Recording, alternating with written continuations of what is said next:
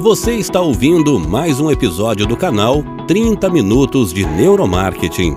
Queremos que você mergulhe com a gente no mundo da neurociência aplicada a negócios.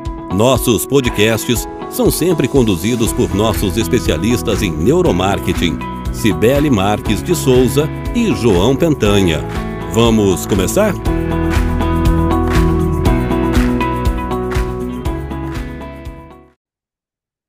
Sou a Cibele, estou aqui com o João Pentanha e hoje a gente tem uma convidada super especial, que é a Alexandra Olivares de, de Viana.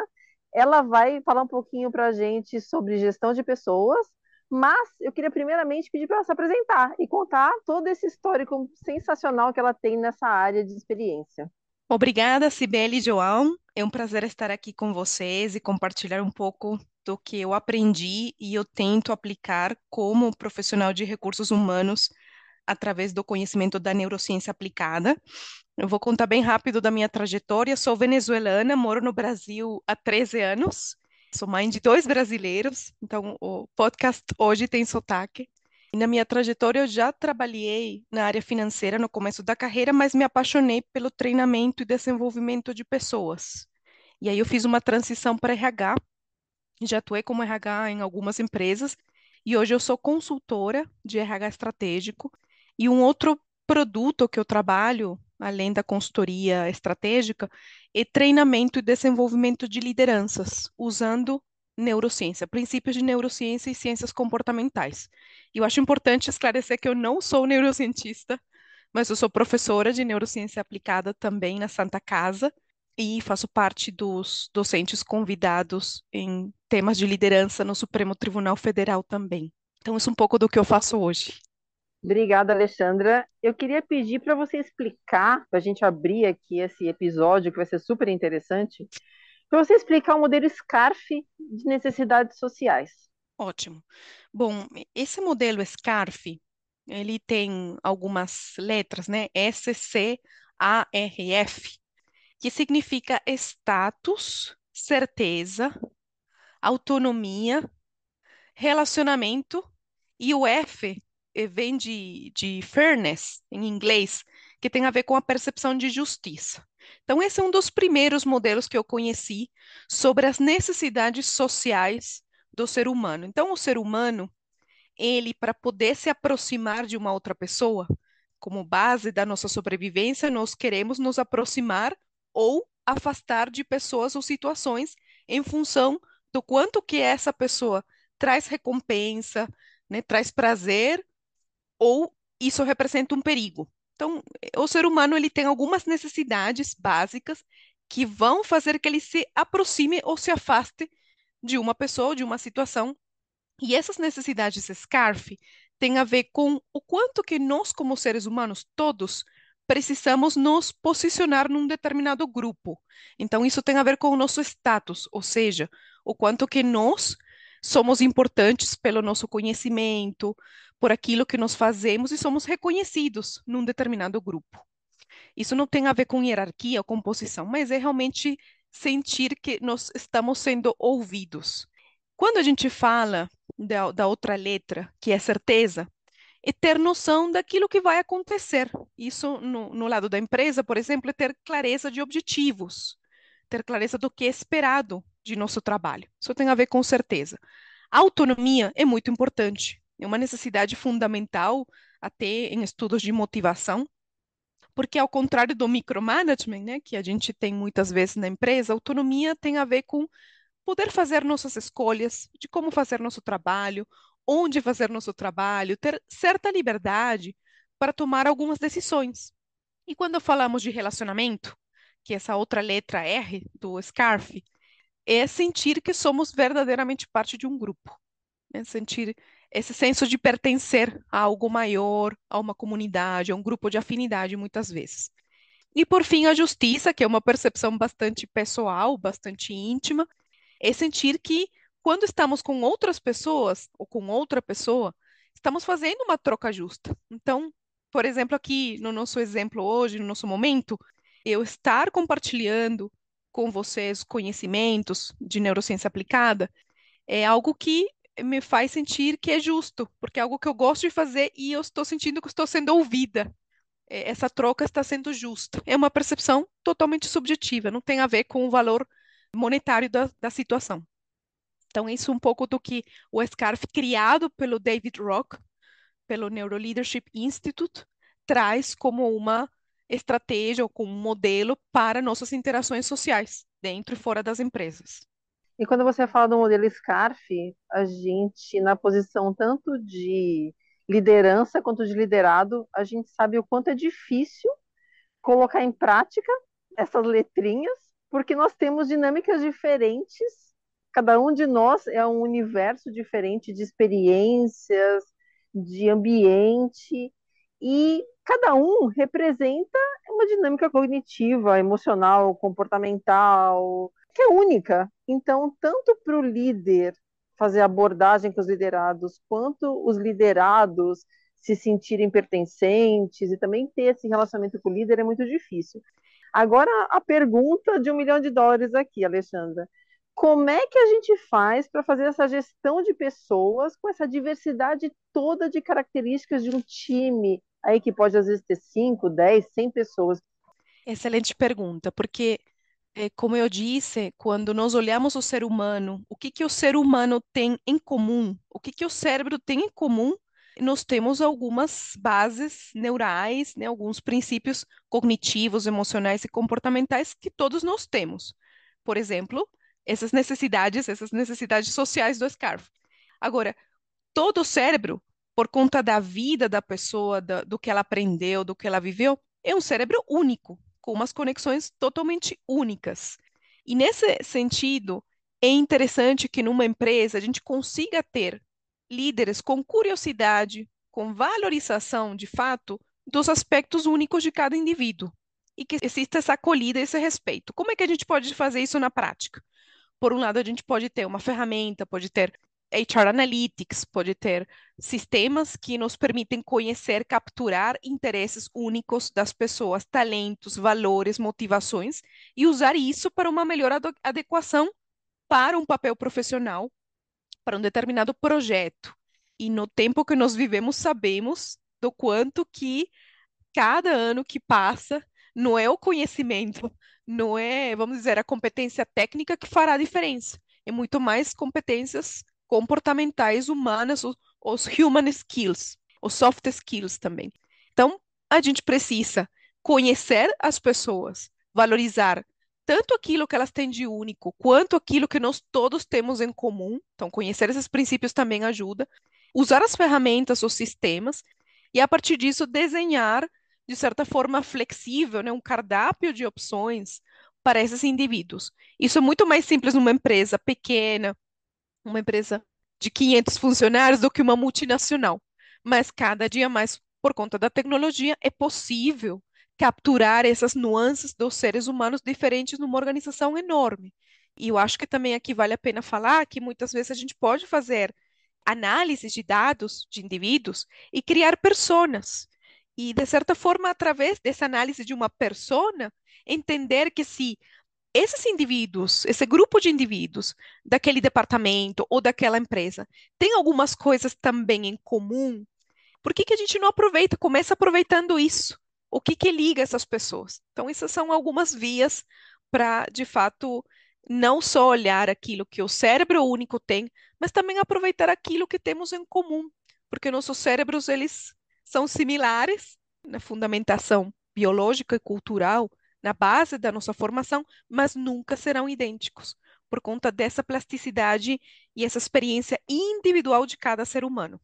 Alexandre, eu queria citar uma frase aqui em relação ao ambiente de trabalho. A gente sabe que o ambiente molda o comportamento, né? Então eu achei bem interessante trazer essa discussão em relação ao ambiente. E a frase é a seguinte: Permanecer em ambientes que não são congruentes com nossa identidade é insanidade mental. No entanto, na prática, a gente sabe que trocar de emprego, trocar esse ambiente, não é um processo simples e nem rápido na maioria das vezes. Como colaborador, na posição de colaborador, as pessoas podem identificar onde que está essa incongruência, se essa incongruência existe, e como sobreviver até que se consiga encontrar o lugar ideal, até que se consiga fazer essa mudança de ambiente. Obrigada, João. Entendi a sua pergunta. É, realmente perceber que aquilo que nós temos de características, de valores, de interesses, de, de habilidades também, é colocado na prática, é, é entregue, né, é aproveitado numa determinada posição numa empresa que tem uma cultura muitas vezes tóxica, né, ou muitas vezes não compatível com aquilo que é a nossa essência. E aí existe uma, uma habilidade cognitiva e emocional do ser humano que é a metacognição. É uma, uma função executiva do cérebro que ela nos permite parar para refletir e perceber como nós funcionamos. E ela resgata a nossa autobiografia, ela nos permite acessar, através do pensamento, da mente, aquilo que é o nosso jeito de operar perante o mundo, perante um trabalho, uma tarefa. Então, quando o ser humano ele se permite sair, né, se observar, sair daquela situação, seja através de um exercício de autorreflexão, seja através de um processo profissional, terapêutico ou de algum outro processo de ajuda, né, sabendo que existem diferentes tipos de processos de ajuda, terapia, coaching, mentoria.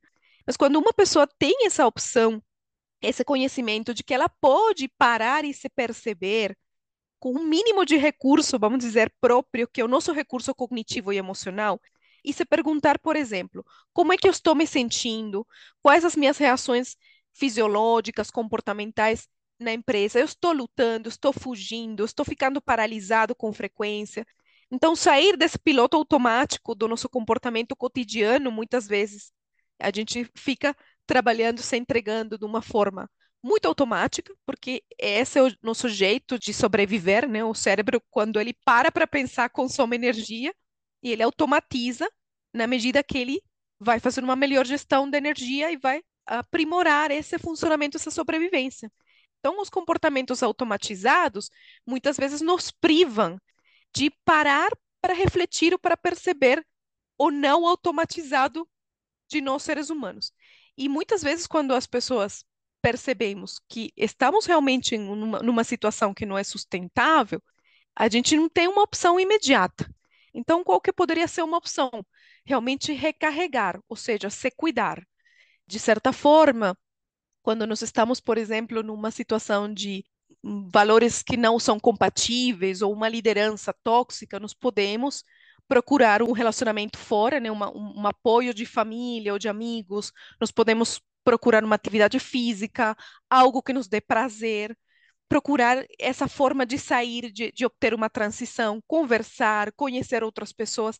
Então, eu acho que o primeiro momento é tentar se perceber, desenhar estratégias, ou seja, planejar.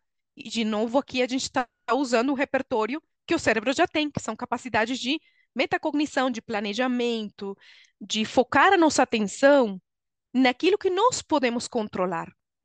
E isso faz parte da, da própria resiliência que o ser humano tem por natureza e que nós, ao longo da vida, vamos aprimorando, né? usando ela para achar caminhos, para ter uma flexibilidade cognitiva, pensar em quais outras opções eu poderia ter, como é que eu posso sair dessa situação. Então, acho que esse é o, famoso, vamos dizer, protagonismo do ser humano ainda em tempos difíceis. E, Alexandra, você citou os ambientes de culturas tóxicas, né? A gente sabe que dentro desses ambientes, muitas vezes existe o, uma crença de que o estresse aumenta a performance. Existe um nível de estresse que é positivo para o desempenho? Sim, com certeza.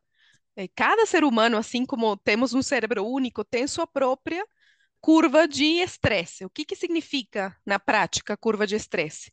Perante determinados estímulos que a gente tem, então, um, um projeto de trabalho, uma demanda da vida pessoal, familiar. Cada pessoa tem uma série de demandas que são estímulos. E perante essa demanda, nós estamos prestes a agir para colocar os nossos recursos da melhor forma e ter uma alta performance. Quando nós temos, cada pessoa é diferente, mas quando nós temos uma demanda abaixo da nossa capacidade, né, dos nossos recursos, então, nós vamos estar, de certa forma, entediados. Isso é uma curva que já existe há muitos anos, que é a curva, a curva de Jerkes-Dobson, que fala justamente do estresse ou do nível de demanda e do quanto que cada pessoa tem um nível de performance que pode ser calma ou uma performance baixa, porque ela não tem suficiente estímulo, demanda, então ela está entediada. Chega um momento onde a gente pode estar num estado mais de flow, ou seja, de uma ótima performance, excelentes resultados, alta energia, focado. A gente sente que a nossa performance é ótima, somos percebidos dessa maneira, mas nós estamos bem, nós estamos conseguindo usar o melhor dos nossos recursos. E pode ser que ao longo do tempo, se essa demanda aumentar, ou eu continuar entregando e eu começo a entregar além dos meus recursos, eu vou passar para um outro momento dessa curva, que é o famoso lado da curva do distress. Então, o melhor momento da curva, aquela alta performance do flow, é conhecido como stress. E quando eu começo a usar, além das minhas capacidades, esses recursos, eu começo a esgotar e eu vou para um lado até do burnout, aqui, é o estresse negativo. Então, o estresse, o estresse falando como estímulo, né, ele não é ruim, é necessário para obter uma performance. E para cada pessoa existe a sua própria, cada pessoa tem essa própria curva.